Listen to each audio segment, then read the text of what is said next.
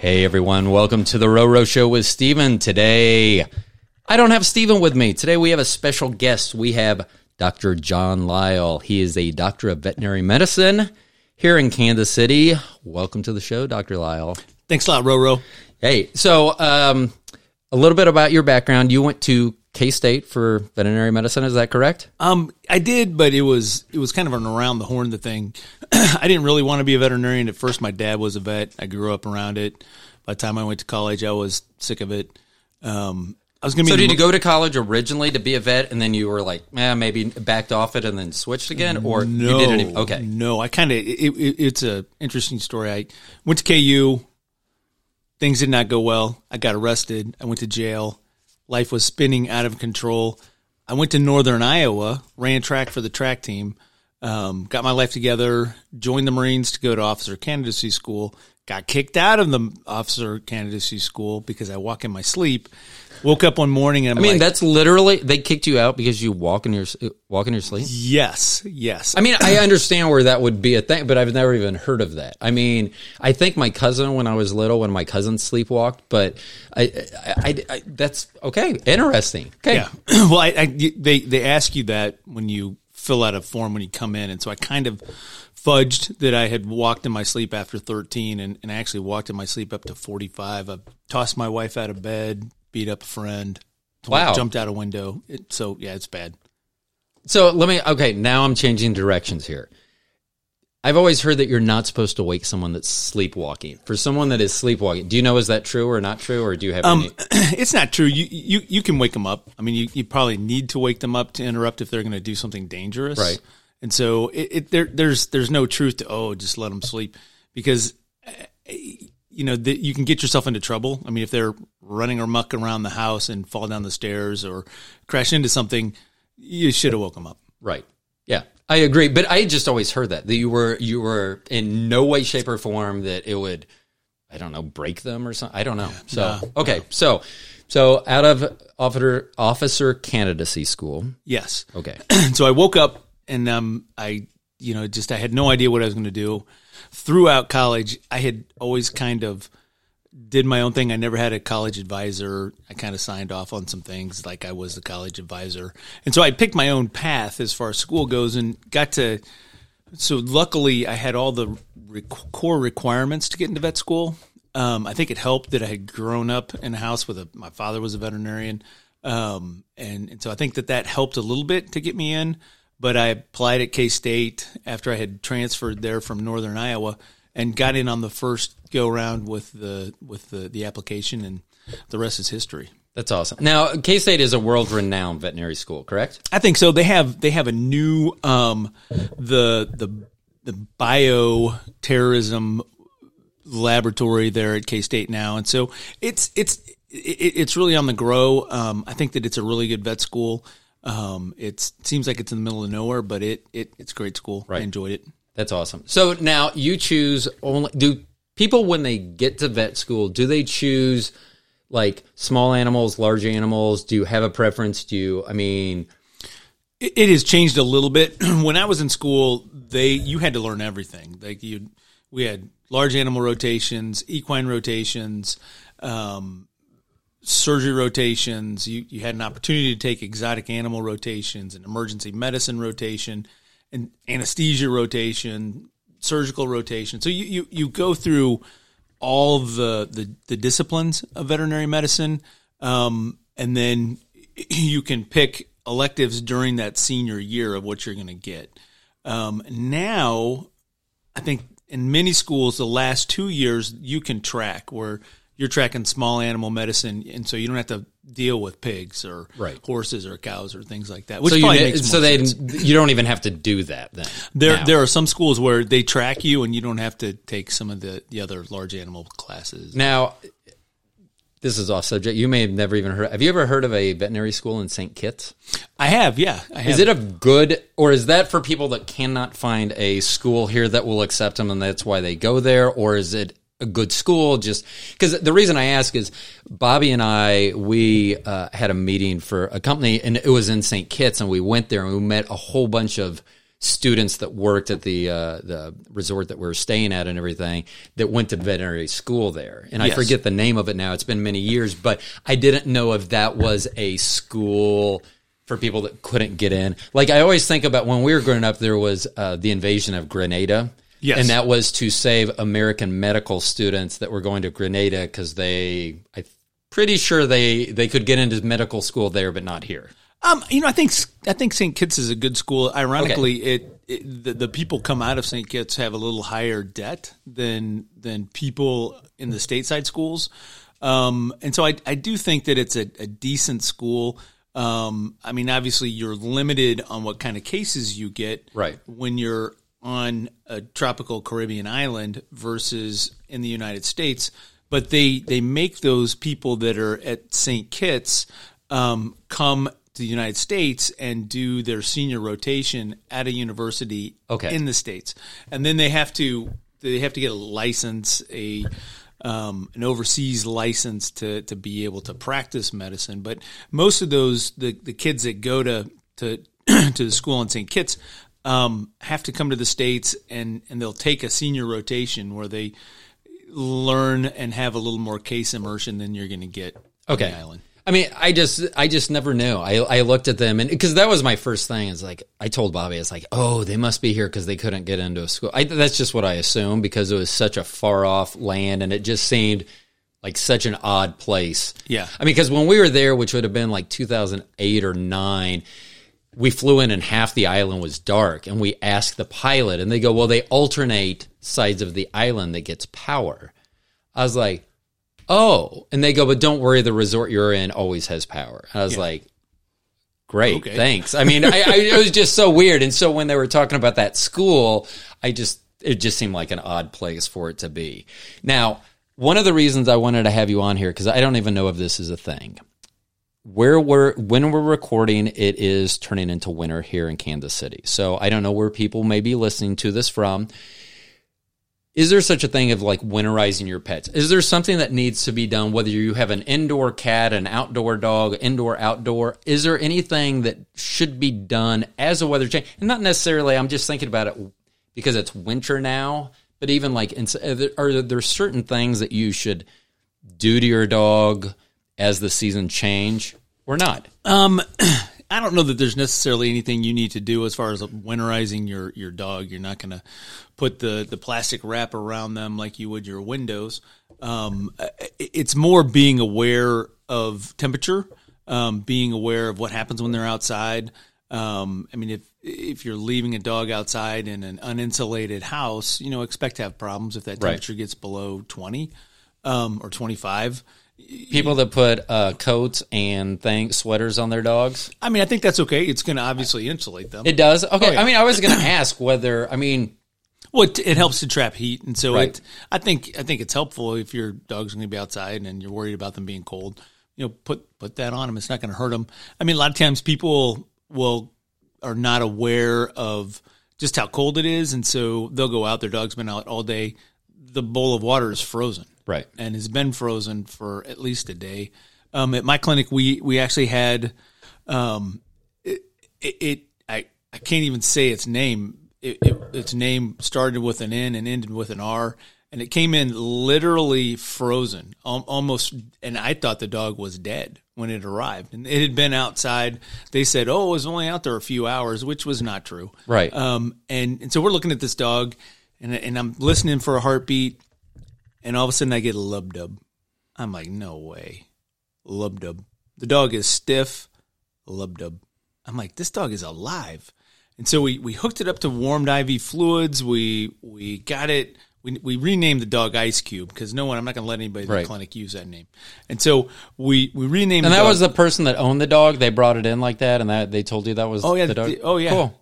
cool. New, new clients signed up. And, and so, you know, I'm going to let them name the dog whether they want to, but I'm not going to say that in my clinic. And so we're, we're we renamed him Ice Cube, and we we were able to revive Ice Cube. It took about three days to get her to come around, right? Um, which was was fantastic. But I think that's just an example of where, I mean, sometimes people forget um, just how cold it is out there, and that if it's uncomfortable for you, it's gonna. And, and you have a dog that's a dog that's a short-haired dog that's not a northern breed dog, you know, like your Bernese Mountain Dogs or your Newfoundlands or your Great Pyrenees or, you know, the dogs that come from northern climates, if you feel cold, your southern climate dog is going to feel cold. Right. And then you also have to be extra careful about their feet as far as like – I was going to ask. So on pavement, I know in the summertime, especially in a Florida boy, it is easy to burn your feet on pavement. And I've always said if I'm not going to go barefoot on pavement and I have very tender feet,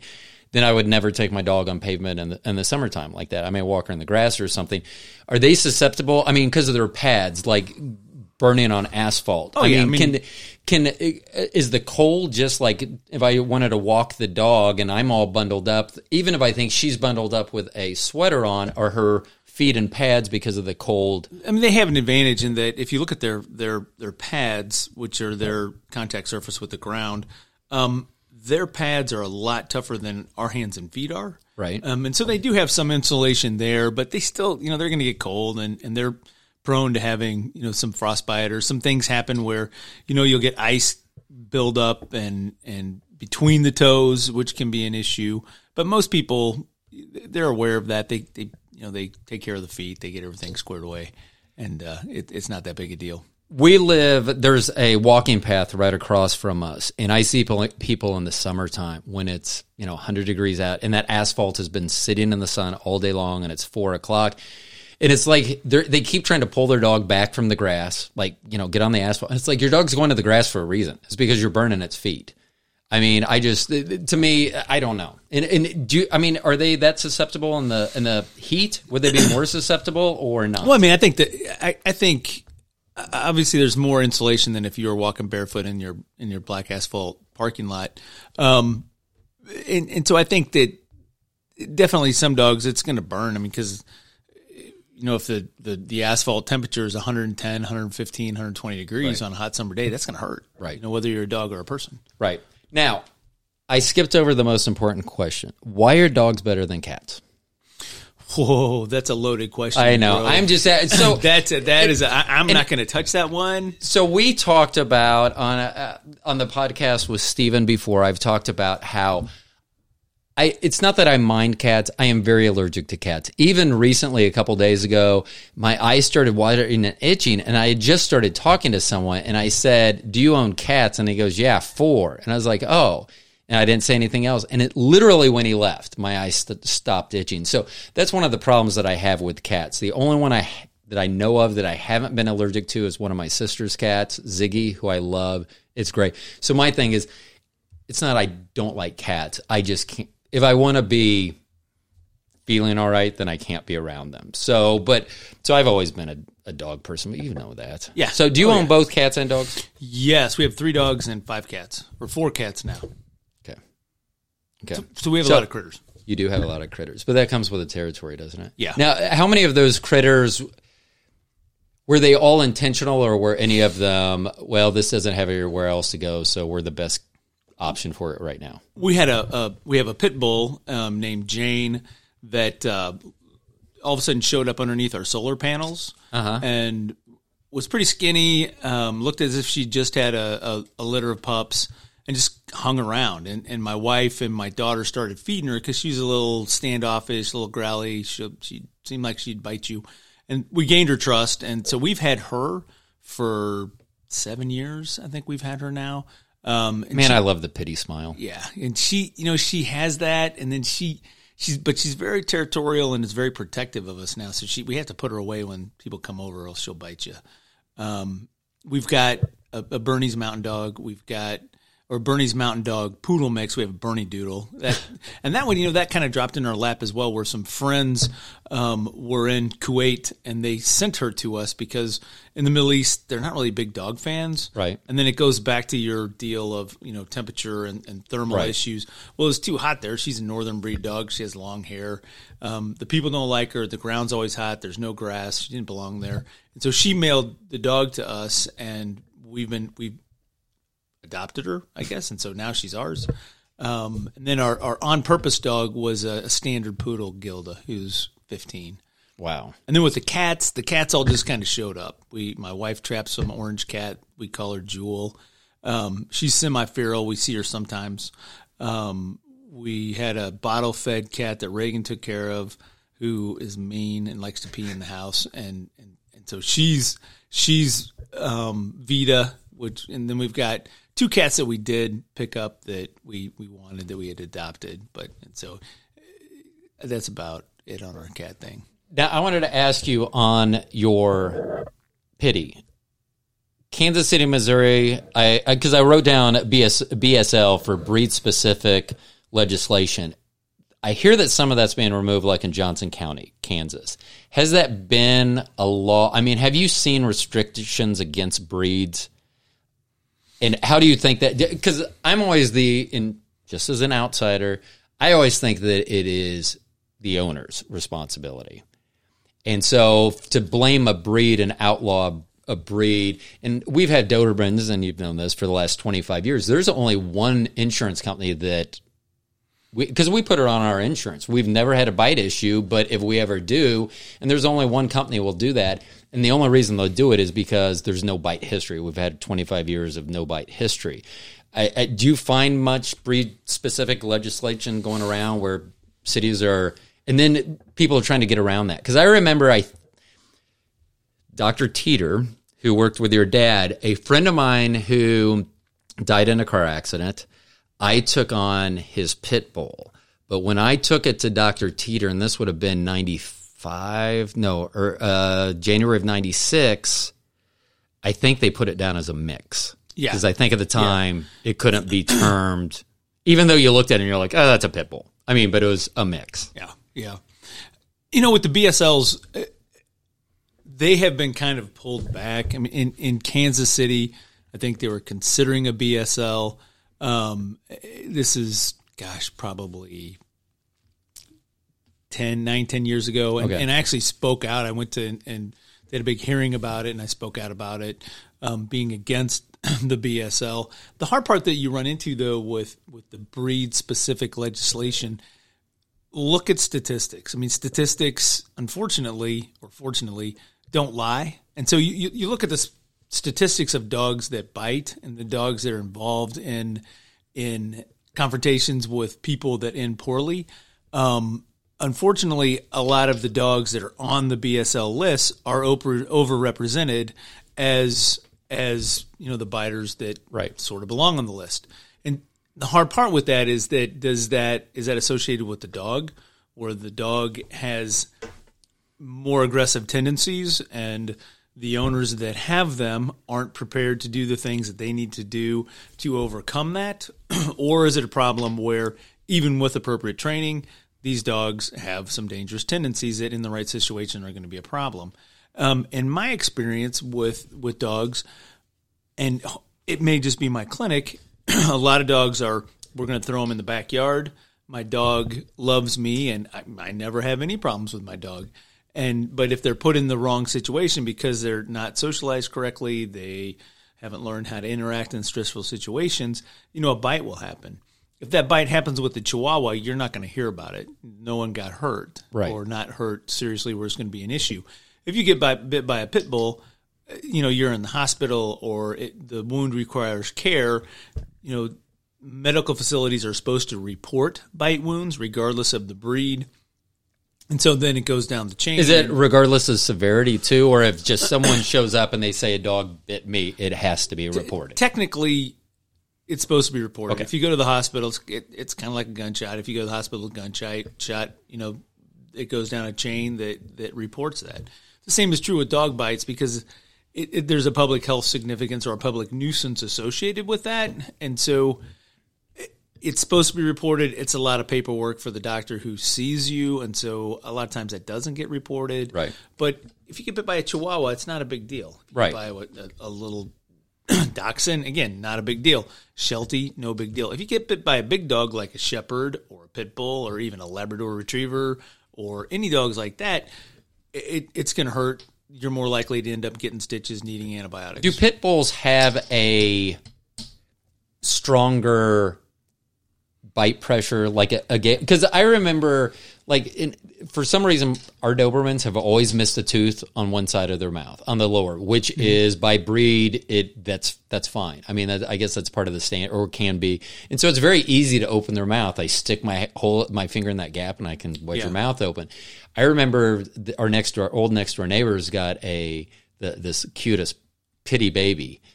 And, but it bit on my finger, and I could not get its mouth open for the life of me. I was trying to get my finger, and it wasn't, we were just playing. It wasn't trying to do anything, but its mouth was shut, and I could not get my finger out of that mouth. Do they have a stronger bite than they do? They do? I mean, okay. yeah, I mean, pounds okay, per square inch. I wasn't, I wasn't imagining that. No, no, no, okay. You're not imagining that. I mean, pounds per square inch, just, I mean, it's like, I mean, they're super muscular dogs. Yeah, and, they are. And so if you have, say, a little Lhasa Apso, and you compare their pound per square inch bite to a pit bull, pit bull that weighs ninety pounds, there's going to be a big difference. Can you tell if someone has a pit bull and they may be using it for less than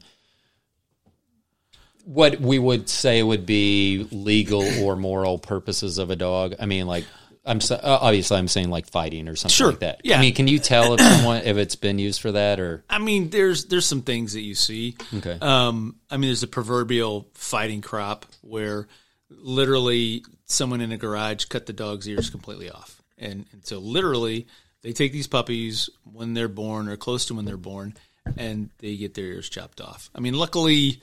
I mean, I think it's something that's still out there, but as we have become more educated and as, you know, animal control does a better job of controlling some of this stuff, those numbers have gone down, but, there, you know, there's still pockets of that that goes on. Now, and correct me if I'm wrong, because I don't know where I would have heard this, but I think I remember hearing that Missouri was one of the puppy mill capitals of the United States. Yeah, it's true. Um, I think that there's there was just, there's, And, and they may still be. I don't. I don't follow that as much as I used to, um, but definitely the there's and there was an over. We were overrepresented with a number of breeders in okay. the in the in the state, and they just pump out puppies. They do, and it, you know the the Doberman that we currently have was a came from a puppy mill. Was rescued from a puppy mill in Arkansas, and where her dew claws are, I just look at that and it, and it hurts me because it looks like they were just ripped out of her arm, and the, the scars there where her dew claws were, I just see that, and, and to me, I'm just like, oh, I mean that that just pains me.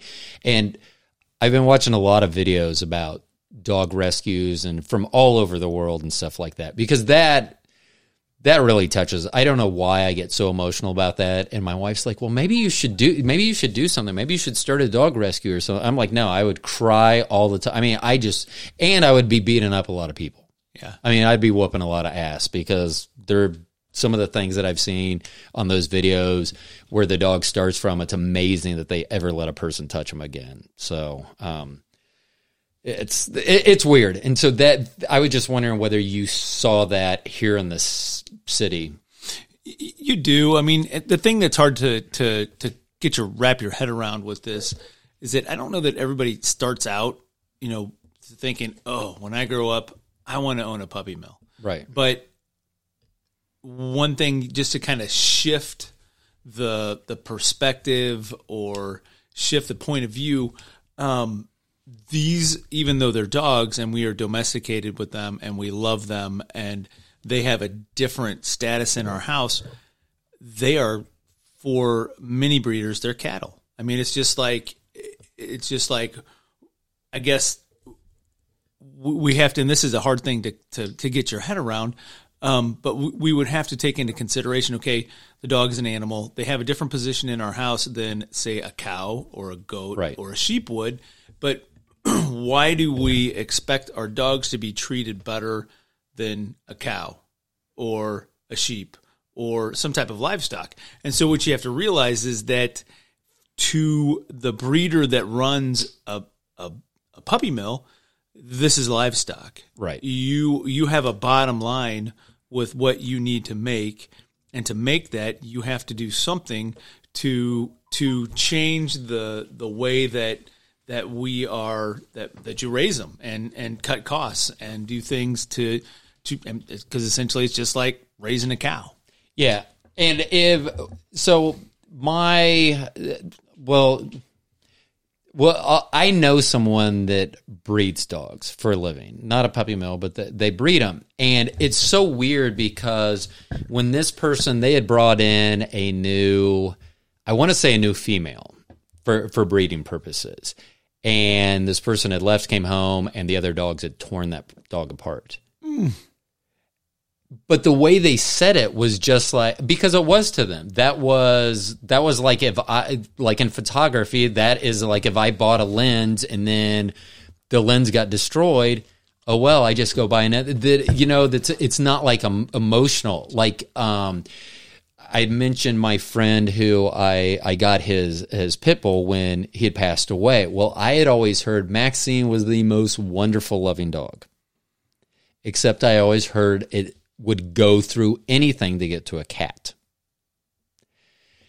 So after I had it, his parents lived in Las Vegas, so I finally shipped Max out to Las Vegas, and I'd heard after the fact that they had a, had a cat and tried to keep them separated, but they came home one day, and the cat was just all over the walls. It was all over Ooh. everything. Yeah, and I'm just like, but, you know, to to to them, that was like, that was my pet, so that freaked them out. But to someone that, like you say, if it's a product, I mean, it's just like, well, I guess I need to get another puppy to do, or uh, another breeding dog to do that. I didn't ask earlier, and I want to circle back to this, because I'd mentioned dogs or cats, but is there one that's easier to treat? Because to me, dogs just seem like, like my Doberman, who was not happy when you showed up today because she was mm-hmm. trying to figure out what the heck was going on, but she's just laying here next to us being, you know, and so to me, I can talk to her. She seems to understand me. Even when Ziggy, I'm getting along with my, my sister's cat, I don't think when I'm talking, it has no clues to what I think I'm saying. I mean, I don't think it has a clue to that. So are cats or dogs different in the treatment? Um, I mean, obviously they, they, some, There's some medications you can do- use in dogs that you can't use in cats because of the way their liver works and some enzymes that their liver doesn't have. Well, I mean, like just view, like when you come to see them, because dogs, they're always on a leash, and sometimes they'll go up to other dogs. And then every time a cat comes in, it's in a pet carrier, and almost every time I hear him, it's like, and so I mean, I guess so. I wasn't understanding the question, okay, but yeah. absolutely, yeah. When when they come in the in the hospital. I mean, we have, we're, we're luckily set up where we have a separate cat waiting room and dog waiting room, so the stress is a little bit less. Right. But definitely the stress of coming into the animal hospital changes the personality of everybody, the dogs, right. the cats, but probably to a higher degree, the cats. Okay. And so definitely when they come in, it can make it a little more challenging to come to a good diagnosis because they're stressed out. They're not going to show you what, what's sick, what's wrong. They... So definitely that, that would make it, a, it's a little more of a challenge to, to treat the cats when they come in the hospital. So uh, it also written down on here, did, if they're recovering from a similar, like, and I don't know if there are, I would assume that cats and dogs could have similar types of illnesses or injuries. Oh, yeah. Does one breed, do, do cats or dogs come back better? Does one recover better than the other, or is it just like people, it just depends on who it is? Not because not like it would be like almost me saying, do men or women, and I know this answer, if we get the flu, women act much better with the flu than men do. So do like dogs or cats, do one of them recover better? Well, I mean, I think a lot as far as as you know, I had a, a, a an, an orthopedic guy that trained me um used to say, John, if you can get the bones in the same room on a cat, they're going to heal. And and he was right. And, you know, and sometimes I'll see, you know, some pretty, animals are pretty amazing. I mean, I think that um, the ability to heal, the ability to fight off infections that would kill us, um, you, you, you would, it's, it's hard to fathom. Um, There the way was, they tolerate pain is amazing too. Um, and, I, you know, I think I think they just have different ways of showing it. Where I think that, that they, they have a higher, probably higher threshold for pain because being an animal and and orig- their origins coming from a, a need to survive. If if you are in pain in the wild and you're showing signs, your weakness shows up. You're kicked out of the pack. You know, you're more of a target to, to predators around you. And so I think that there's, there evolutionarily, there were things that, that weeded out the weaker ones and made the, the, the ones that had a higher tolerance for pain, you know, more likely to survive. And so I think that's part of it. I mean, they're just, again, it, they're, they're set up so differently. There was, again, a surgeon, and this is years before I got there, but he used to, and this is, I'm not going to say where, but he used to show people, I mean, that you could put, I mean, he used to say, you can put rat crap in a dog's abdomen and they're going to be fine, which is crazy. And, and, and you would never do that. But I think what he was trying to get across is that something that would make you and I die quick, right, they're going to survive. Right. I mean, I've, I've seen dogs that, that have been chewed up by other dogs and they came into the clinic and they're dragging their intestines, or the owner has their intestines in a towel and they're limping in, and we're able to put that all back, flush their abdomen out, start them on some antibiotics. They're out of the hospital in twenty-four, forty-eight hours. If you're you or me, we're on open peritoneal di- drainage. We're on I V fluids. You know, you're getting critical care. You're, you're, and, and so you just, you see things that are much more amazing. And in some ways it, it, it kind of makes, not that the veterinarian's job, the veterinarian's job is hard in the respect that you can't talk to your patient. But the good thing about being a veterinarian is that they are strong and they're going to do better than if with many of the diseases that they have than what a person would do. Yeah. I mean, it's just funny watching Dakota, the way she reacts to you, because she had some major surgery. And that's what's funny is her owner, father, whatever you want to call me, I was terrified. And you kept saying, she's going to be fine. And I kept saying, no, she's not. You don't understand this dog. And she was fine. And, you know, they are tough because, it, it, you know, after that surgery, it was amazing. I never thought she would run again. And I am super conservative when it comes to, you know, stressing that out and things. So it's, it's amazing seeing her run now. I still hold my breath. I've made uh, steps so she can get up and on the bed because we let her sleep on the bed. Uh, Is that good or bad, or is there a, or is that just a personal preference? You know, it, it's it's something where it, it makes her think that she's dominant or has a different spot in the pack at home, um, and so it's not something that I normally recommend. With most dogs, you get away with it. With some dogs, it can lead to some behavior problems. Okay, now I'm going to have to edit this out. I'm going to have to edit that question out, or my wife's going to hear that, and Bobby's going to say the dog needs to sleep on the floor. You know, it's too late, though, because once you, once yes, that threshold has been yes. crossed, mm-hmm. and, yes. and then you say, oh, no, I'm taking that away, yeah. it doesn't work very well. Exactly. So, so you've heard it, Bobby, you've heard it from from an expert. We can't kick her out of the bed at this point. So she's so funny. She She is funny. So, and this is, I need to put a poll out there for people that own Dobermans. So, you you know, we, we've alternated between blacks and, and reds. Uh, for you all that are out there that don't know, there are four standard colors of Dobermans, uh, but we've gone back and forth. My reds love to be under the blankets, like under the electric blanket, under a heated blanket. My blacks never like to be covered up. It was so weird. And it, and it was always our two reds covered, our two blacks, they never wanted to be covered. And it's and we always thought that was odd. Oh, I'm going to ask you a question. Before we started recording, I had mentioned something about heaven. Now I'm going to ask you a question. Animals, do you think animals will be in heaven? I know this is a personal, and I know that no one's going to be like, oh, Doctor Johnny said there are going to be animals. I'm going to be there. The reason I asked this is someone, before I left Facebook a long time ago in a Doberman thing, their Doberman had just passed. They said they couldn't wait to get to heaven because they're hoping that their dog would be able to talk and they'd carry on deep, whatever. And I'm like, I do not want my dogs to talk to me at all. The things that they have seen that you hide from your children or just your, even your spouse or anything else in the world, you walk around naked. What? I don't want my dog. I don't need her to any of them coming you just back. Painted a horrible picture. I know, I know, but I, I don't, I can't unthink that. I know, but I don't need them coming up to me and saying, hey, remember anything. Nope. They, they can, I don't need my dogs to talk. Do you think your animals will be able to talk to you in heaven? You know, I, I am not a pastor or a Bible scholar, or and so that that's a hard question to ask. I know that with heaven, none of us are going to be disappointed when we get there. And, you know, I think that because, you know, for for many people, their animals are such an important part of their life.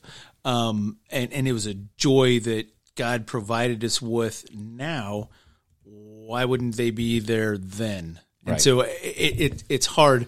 The flip side to that argument is do do animals have souls? Um, and I, I again, that's not a question that I think that is at my pay grade to answer. And so I don't know. Do you have a do you have a personal opinion that? I mean, I don't know. I think they do. I am probably not probably. If Bobby was here, she would smack me if I said probably. I am much nicer to animals than I am people. In fact, she gets mad at me if there is a wasp inside the house. I will do my best to catch the wasp and release it outside, or a spider. I will try to release everything. We had to kill a snake out back once because it became a, in the middle of the night, it became a big nightmare with my wife and my sister who was in town, who's terrified of snakes. And I mean, that hurt me for days that I had to kill that snake. She told just, me I would have come and got it. I know. And I wanted to, but I was, so what, what happened was in the middle of the night, my sister went outside to smoke and the dog went out there with her. And there was a snake out there.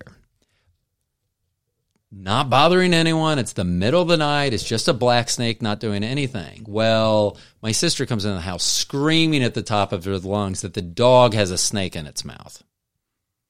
So I go running out there. It didn't. We couldn't get it to move. I heard a lot, well, I'm never going out on this patio again if you don't get rid of the snake. So a lot of that. I do love snakes. So I try to remove everything. So, and I see the videos that I watch. I don't see how, me personally, and this is just my personal opinion, I, I, I think they have souls, at least most animals. I mean, I, when I look at my dog, I I can't imagine her not having a soul. But it gets back on me about, I don't want her to be able to talk to my other dogs either when they get to heaven. I would love to be there with all my Dobermans, but the first Doberman I had, I, I never thought I was going to get married. So it went with me everywhere, and it was not happy when I met Bobby. So she warmed up to Bobby, but she still, if Bobby asked her to do something, she would look at me to say, do I really need to do that? Uh, and then we had a couple of Dobermans that we didn't let on the furniture, didn't sleep on the bed. They didn't do anything. And then we have this one that has free reign of the house. She doesn't get on the furniture, but she sleeps in bed. And if you look at the number of toys this dog has and everything, I mean, she's spoiled. And I don't need those dogs talking amongst themselves about who got to do what. So that's another thing that I, I want them in heaven. I don't need them to talk to me or to each other. They can just be like it is or in heaven. Um, I do have a question that I wrote down here. Service versus emotional support animals. Is there a legal separation between the two? Oh, boy. And the reason I wrote this down is I see a lot of people coming into the store that I work at, at my real job, which is retail, and a lot of people have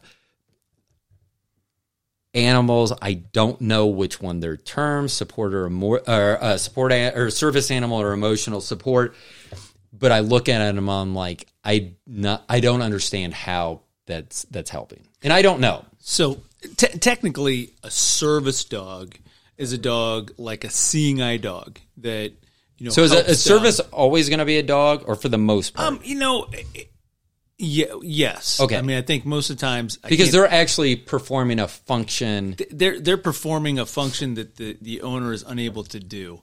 Okay. Um, a service dog is a dog that's going to help a blind man across a hall, walk down the street, you know, and protect them and keep them, you know, safe with, you know, visual deficits that they have. Right. Um, they have service dogs that can detect when someone's blood sugar is low. I don't know whether they can smell it or what it is. Isn't about that us. Amazing. It's, it's, it's fantastic. And so you'll have people that are diabetic that have dogs that can recognize when their, their blood sugar is low.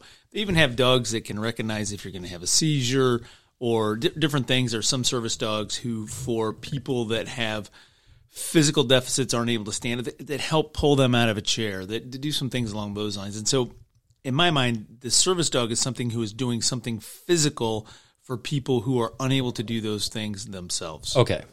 And, and then emotional support. Emotional support gets really, really gray, where and right now you can go online and you can get – if you fill out an application at about a different pla- about a billion different places, and you can get a certificate that says Rover is an emotional support dog. And that may be true. It may not be true. It may be something, you know, I think that there are many cases where people with P T S D, they, they have a dog, it calms them down, or they have a cat, it calms them down, um, and helps them to manage the difficulties that someone with P T S D, which I can't even imagine, um, that they have every day with trying to get through a day without having a, a breakdown. Okay. So, and that, that's what I didn't understand, the, the, the real difference between that. And I, I've never tried to judge, because I know that one of the things that I do here is I feed the rabbits and the squirrels out back. And feeding the squirrels is, I don't know why, it's calming. I, I feed them nuts. I mean, there's a couple of the squirrels that will let me get within, you know, four or five inches from them. They'll just sit there while I put nuts down in front of them. We always videotape it because we're ex- fully expecting it to go up my arm and attack my face. But um, so I, I do understand that. And that's a squirrel. And I know it's, I'm not doing it. It's not going anywhere. But I guess I can understand that sometimes just having something that's with you or something can, can give you that calming effect. Now, do you ever have, do you have any input on an animal, whether it becomes a service dog or an emotional support, or is that has nothing to do with a veterinarian? Um, it does. I mean, there's, there are many times that, that we're called upon to do a f- physical and temperament testing on many of these am- animals, particularly if they're taking them to old folks' homes or schools or things along those lines, where um, it really comes down to our call on, on behaviorally, what's this dog like? We have a little better history as far as how they are in the clinic, and obviously they're not the same in the clinic all the time that they are right out in public, but we definitely we definitely have a voice in many of those situations where different groups that certify these dogs as animals that can go and visit a old folks' home or visit Children's Mercy or do things along those lines, so they have to receive some special training, and they also have evaluations by veterinarians that say, yeah, behaviorally we're good, or behaviorally you don't want that dog around. It was funny because at the place where I worked at, some people were complaining that there was a dog hanging out by the front door, the automatic doors, but it wouldn't come in. And people are idiots because let's don't do anything about it. Let's just talk. So I went out there and it's wearing a support vest and it had a name on it. So I, I because it was standing at the door, I knew it was needing someone inside the building, or I assumed it did. So I go... I go, do you, I actually asked the dog, do you need to find someone? That looked at me, so we opened the door and we walked in. And I yelled, does anyone have a dog named? And I said that. I heard some guy go, why? And the dog's ears perked up. That dog took off. It heard that. Per- and when I, So I went over there and he's like, oh, yeah, I left. I just needed to come in and pick something up. He left it in the truck. It was for P T S D. It was a nice day, but he had left the windows down and it decided that it needed a check on him. But it was so amazing that the dog, and then as soon as it came in, as soon as it heard its voice, it knew that's where it was supposed to go. Yep. I mean, just just amazing. So um, one last question I'm going to ask you before we go. This really has nothing to do about veterinary medicine. I've been watching a lot of T V shows and movies lately, and for some reason it seems like people can just pull out blueprints, throw them on a table, and anyone can read them. If I pulled out blueprints for Crest Animal Hospital and threw them on the table, would you be able to make heads or tails out of them? I'm just trying to figure out whether I missed something, whether I should be able to le- read blueprints and I just skipped that week in school or something. Depends upon what kind of blueprint you're looking at. I mean, if it's like a schematic of the organization of, of Crest, you would be able to look at that and go, oh, here's the front door. Okay, that's the lobby. Okay, you go through the lobby and there's four rooms, so this must be exam rooms. Behind that, there's a hallway. It's probably functional for something. Oh, and then we've got this two-room location. See, I think I think I missed something. I wouldn't have. I mean, I just, it's always like, it's just funny. It seems like every movie I watch now, it's like, oh, we got to pull out blueprints, and I pull them out, and everyone just automatic, well, here's this. And and a lot of times, I understand you when I mention that because you're it's your building, and how long right. have you been? twenty years there. twenty years. Crest, yeah. Yeah, and, and right. Tell everyone also, I know we're late in this show, where are you located? It's Crest Animal Hospital? Crest Animal Hospital. It's in South Kansas City on Hickman Mills Drive. Okay, so uh, it, it's a wonderful place. I've taken my dogs there for ever and a day, and it's, it's amazing. So I've always had so much fun when I come to the office and see you, and I know that Dakota's over there giving you the side eye, but she she's actually doing much better than I thought. And she usually does that. That's one thing that's so weird with her is that we've always thought that she has face blindness, because even our next door neighbor who she, she sees every day, when she sees him, she's so standoffish for like the first three or four minutes. And then she's like, oh, okay, it's you. It's the weirdest thing. It, it's a protective thing. I mean, just when, when I came in the house, she's barking like crazy. Right. Um, she's, and then now she has settled down because she realizes that I'm not a threat. Her job in her mind is to take care of Rodney. I know it and, is. And so that's it. And and the, in, in her mind, you have actually elevated her above Bobby, because she's probably sleeping between you and Bobby. Or and, and so, you know. It, it, no, Bobby and I are back to back, and then I'm the big spoon, the Dakota being the small spoon. Right. So so you're spooning your dog, and your wife's got her back to you. I mean, it's, you think about that a while. Eh. Oh, Bobby and I have definitely had this talk before. So there was a, and I'm not going to put you on the spot by saying I'm Johnny by, on the spot by playing this game. No, you will not want to play this game. It was called um, Better, Worse, the Same. And remember the movie Freaky Friday where the mother and daughter flip? Oh yeah, yeah. So I had always joked if Bobby and Dakota flipped, and so my wife's soul and everything was in my dog, and then the other. And Bobby and I both agree both of our lives would be better if that happened. Yeah. So, and I don't know if that's good or not. I think it's just funny. But no, it's uh Dakota, it doesn't matter where I lay next to Bobby, she always wants to face away from me. Maybe that's saying something about my looks at night. I don't know what's going on. So Dakota just decided to take, she's like, he needs to spoon with someone, so she took my spot. So what what you could do with that, you, you can run with this, and, and you can go online, and she becomes your emotional support dog. You put a vest on her. You can take her on a plane. Yeah. You can take her on a bus. You can take her on a train. You can walk in buildings with her now. Well, you remember my, my first Doberman that I had, she literally went everywhere. I worked oh, in a yeah. mall at the time, and she went in the mall. And it, I never had a leash on her. She just walked in. Everyone knew who she was. She just, I, I put a little gate up, and she was always with me. And that's why when Bobby and I met, she had never chewed anything of mine. But she would go find, she knew what was important to Bobby, whether it was a hairbrush, a new pair of shoes she just bought. She would know what it was important. And she would, she wouldn't chew them up. She would, like, chew them just enough that there were teeth marks on them. So it was, like, damaged but not ruined. So, yeah, well. well again, she was, and this has a little bit to do with the way that you raised her. Um, she thought that she was, in the pack, she was an alpha to Bobby. And so because of that, what's mine is mine, what yours is mine. And she was just kind of reminding Bobby of that oh, yeah. in, in yeah. her doggy kind of way. And I, so here's another thing. Have you seen the movie John Wick? Uh, you know, I, I've seen part of it. Have you seen the, the, have you seen the very first part of it where, where, where he gets the dog? Yeah. Yeah. So I joked with Bobby that I was going to do that to her when I died, because she doesn't want to get another dog, because yeah. if I pass away, she doesn't want to deal with a dog. They get, these Dobermans tend to get very clingy to whoever trains them. And like, if I train them, then she just doesn't want to deal with that. So I said as a joke, because I'm going to be dead, I will think it's funny in the afterlife, that I was going to send her a dog. So she goes, I won't open the door. She goes, the day you die, I will not open the door. I was like, okay, well, whatever. So, but I just thought it'd be funny to send her a dog, and that would be little Roro would show up. Little Roro. Yeah. So, Doctor John Lyle, thank you so much for uh, being on the Roro Show with Steven. Uh, I'm going to have you on again because I love talking to you. Um, and then maybe we'll talk about football next time. Um, we can talk about football. We can talk about, well, real quick, I got to tell okay. a, a Roro story. Oh, no. I've, I've known Roro forever. I mean, probably at least, probably closing in on forty-five to fifty years. That's that, what I was thinking, that, too. That I've known Roro.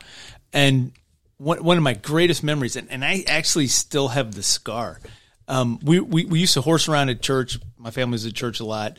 Rod's mom worked at the church. I went to the preschool that mom, Rod's mom was in charge. So in, in some ways, Rod's mom was my second mom. Um, but we, we would horse around, and we were kind of like brothers. And so sometimes we'd fight, and sometimes we'd be friends. Well, this time we were fighting, and Rod grabbed a pencil out of the pew and was chasing me around with a pencil in the front of the church, and was like, I'm going to stab you with this. I'm going to stab you with this. I'm running, trying to get, trying to get away with from, from him. And he dove and literally stabbed me in the calf. I still have the, the, the, the lead in my calf from that stabbing. And and you can see the, the little bit of the black stuff. It's, well, it's I, I think the, the biggest question about this is, what the heck did you do to make me so mad at you? Well, I, I was an annoying kid, and I made sure that I could like push people's buttons and push people's buttons until they blew. But yeah, and so, but then, you know, you're a little kid, and I'm thinking, I'm going to die. I just got lead poisoning, and I am going to die. Rodney Martin killed me. Oh. And so I went home, and I remember I was crying. I told my dad, I'm like, Dad, Rodney stabbed me in the leg.